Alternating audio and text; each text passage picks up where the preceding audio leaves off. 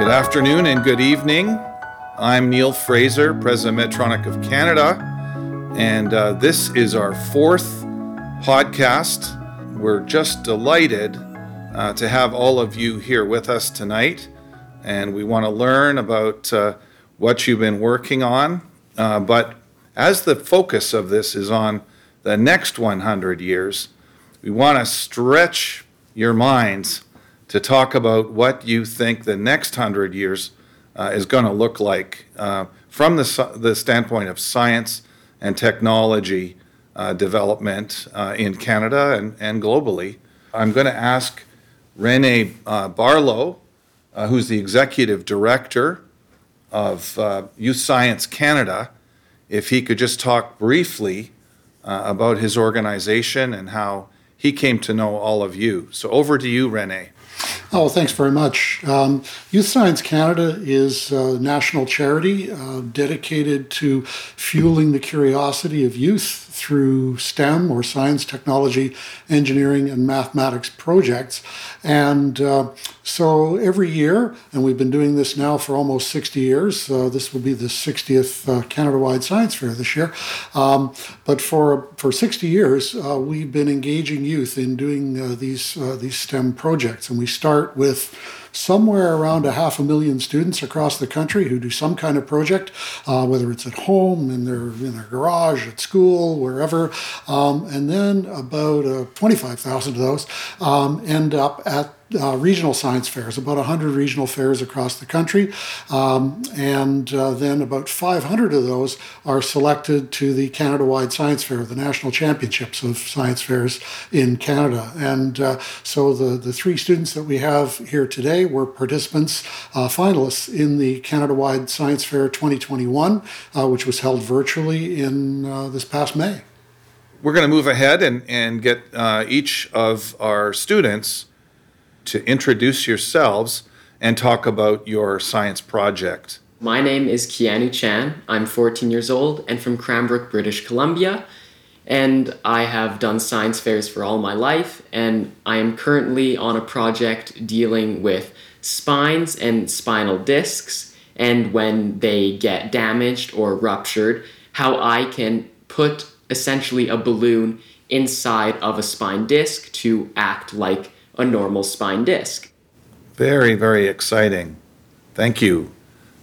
Catherine. Hi, everyone. My name is Catherine. I am 17 years old and from Vancouver, British Columbia. I've been participating in science fairs since grade 6, and this year my project surrounds nano-antioxidants and specifically how they combat oxidative stress in one's body. And this is very critical when considering neurodegenerative diseases, whose primary cause is this oxidative stress. Fabulous. Hardit. Hi, my name is Hardit Singh. I'm a grade 10 student from Waterloo, Ontario. I love science fairs, and I've been participating in them since grade 7. The project I'm currently working on is called Specular, and it is a low-cost teleophthalmology platform to provide people-centered eye care. So I have low-cost imagers that can take a picture of the inside of your eye, the back of the eye, the retina, and then those pictures are analyzed using artificial intelligence to classify them for disease. Wow, that's those are three very impressive projects. Congratulations to all of you. Now, I'm curious to know what first sparked your interest in science.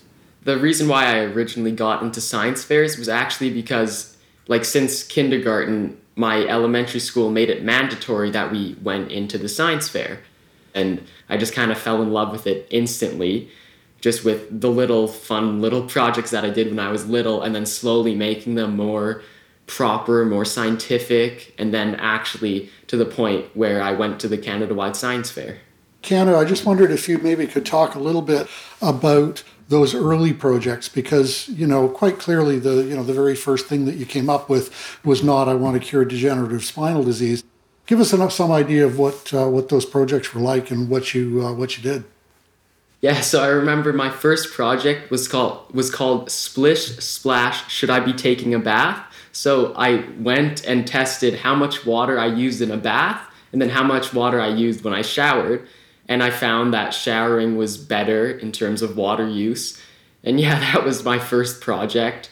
And then another year, like the classic science project, which plants will grow better with different types of soil. So yeah, nice and simple projects. And now we're here. You know, you're still, in high school. What do you see in the future? Like, what are you going to pursue as careers? What will you study in university? And what's your goal?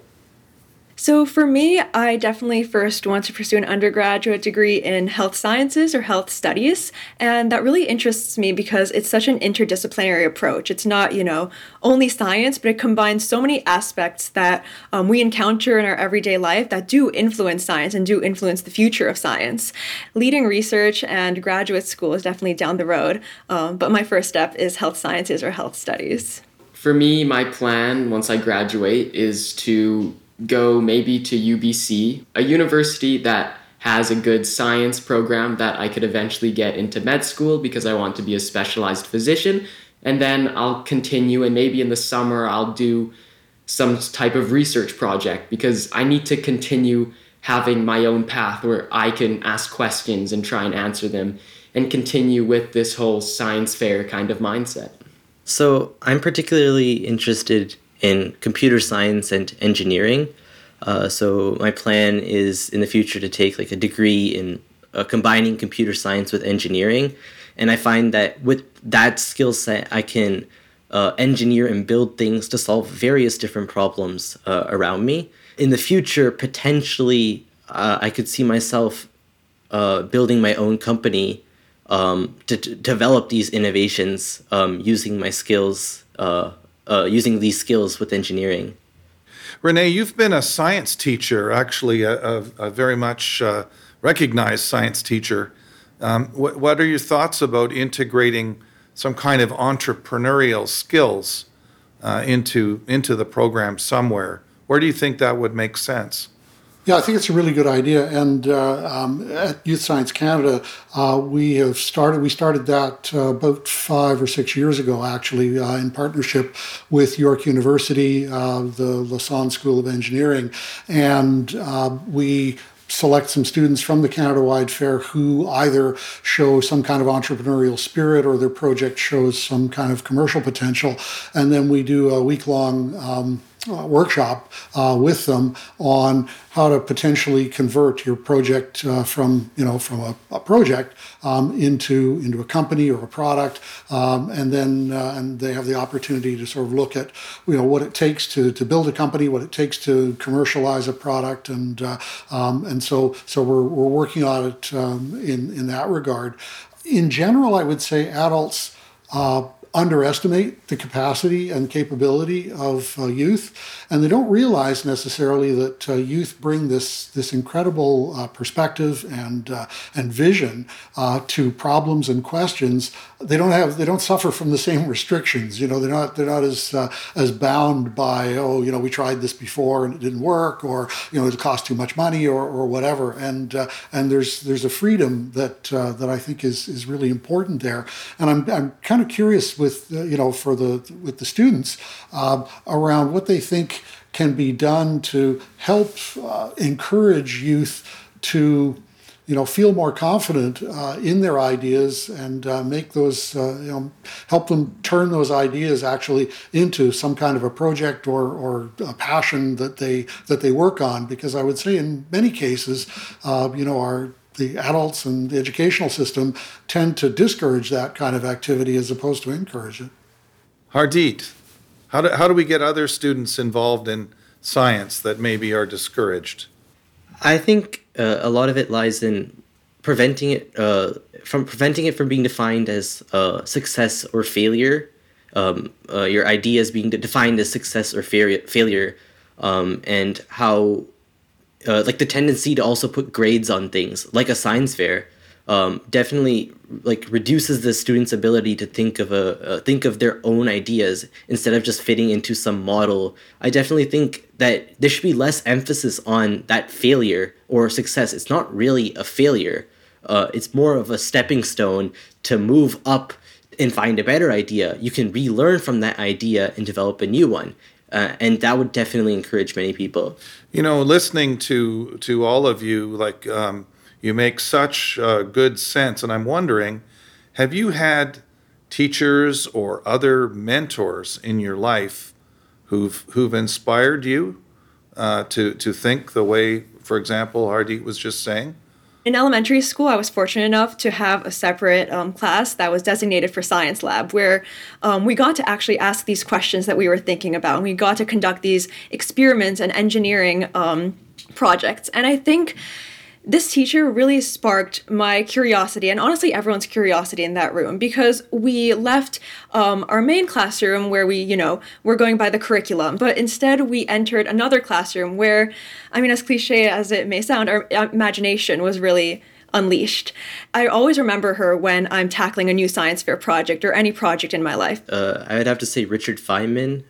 I've read all of his biographies, and just the way that he sees the world and that curious lens and that child, he still has that child in him, even when he was much older.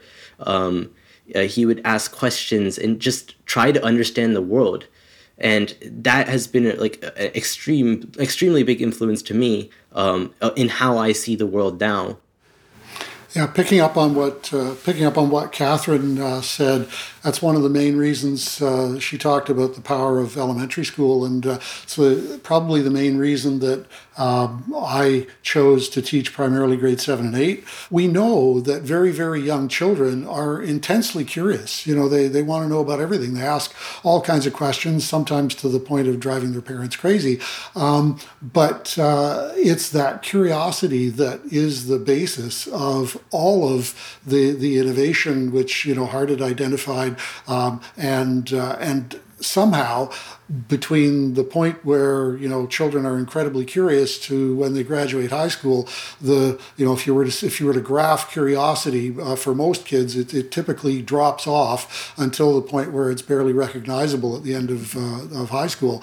So for Youth Science Canada, that's really our focus, is around changing that and making sure that that students have the opportunity to remain curious, ask those questions, investigate those problems, and then be celebrated and recognized for them. So I'm really pleased to hear from the three students that's actually at the root of their sort of inspiration. Yes, I'd like to come back to Catherine just for a moment, if I may, and Catherine. I went through engineering school, I won't say when, but I was struck at the time by how few women there were in engineering school. And, I would talk to some of my colleagues, women in the class, and ask them, why they think that was. And they felt that it was not very encouraging for them. People didn't think, engineering was the right career for a woman at that time. And I guess there's lots of unconscious bias that has existed out there. And what can you offer? How can we encourage more balance with women in sciences? Yeah, that's definitely a great point. And I think even from personal experience, I saw this bias arise in elementary school even. Specifically, when I walked through a toy store and the girls' toys were all pink and the boys' toys were all blue. And I remember just looking at the dolls in front of me that were all pink and really just not finding an interest in them. But then I turned around and the boys' toys all surrounded, STEM subjects. And how can I, create this Lego structure in order for it to do something else? And I was really shocked at the moment about that. And when I saw so many students, so many girls actually pulling away from STEM subjects, I think that Something we should definitely change is, you know, from an early age, just encouraging students and not labeling toys as girl toys or boy toys and kind of introducing them to a wide array of them. Because even if some boys are interested in various toys that are labeled STEM, that doesn't mean girls aren't. And I think that kind of that balance is tricky to find in elementary school right now, but it's something that we should definitely strive to be more open about. And actually, this problem did stay with me until high school, where I created an organization, Girls Will Stay. And that is centered around girls staying in STEM and underrepresented careers. And we actually branched out into an international organization this past year. So I think through my organization, I definitely want to break these gender stereotypes and gender barriers as well. And I really think it does start in elementary school and going to elementary school students and saying, you can do this, you know, just be curious and don't let any boys or any other teachers tell you otherwise. Fantastic.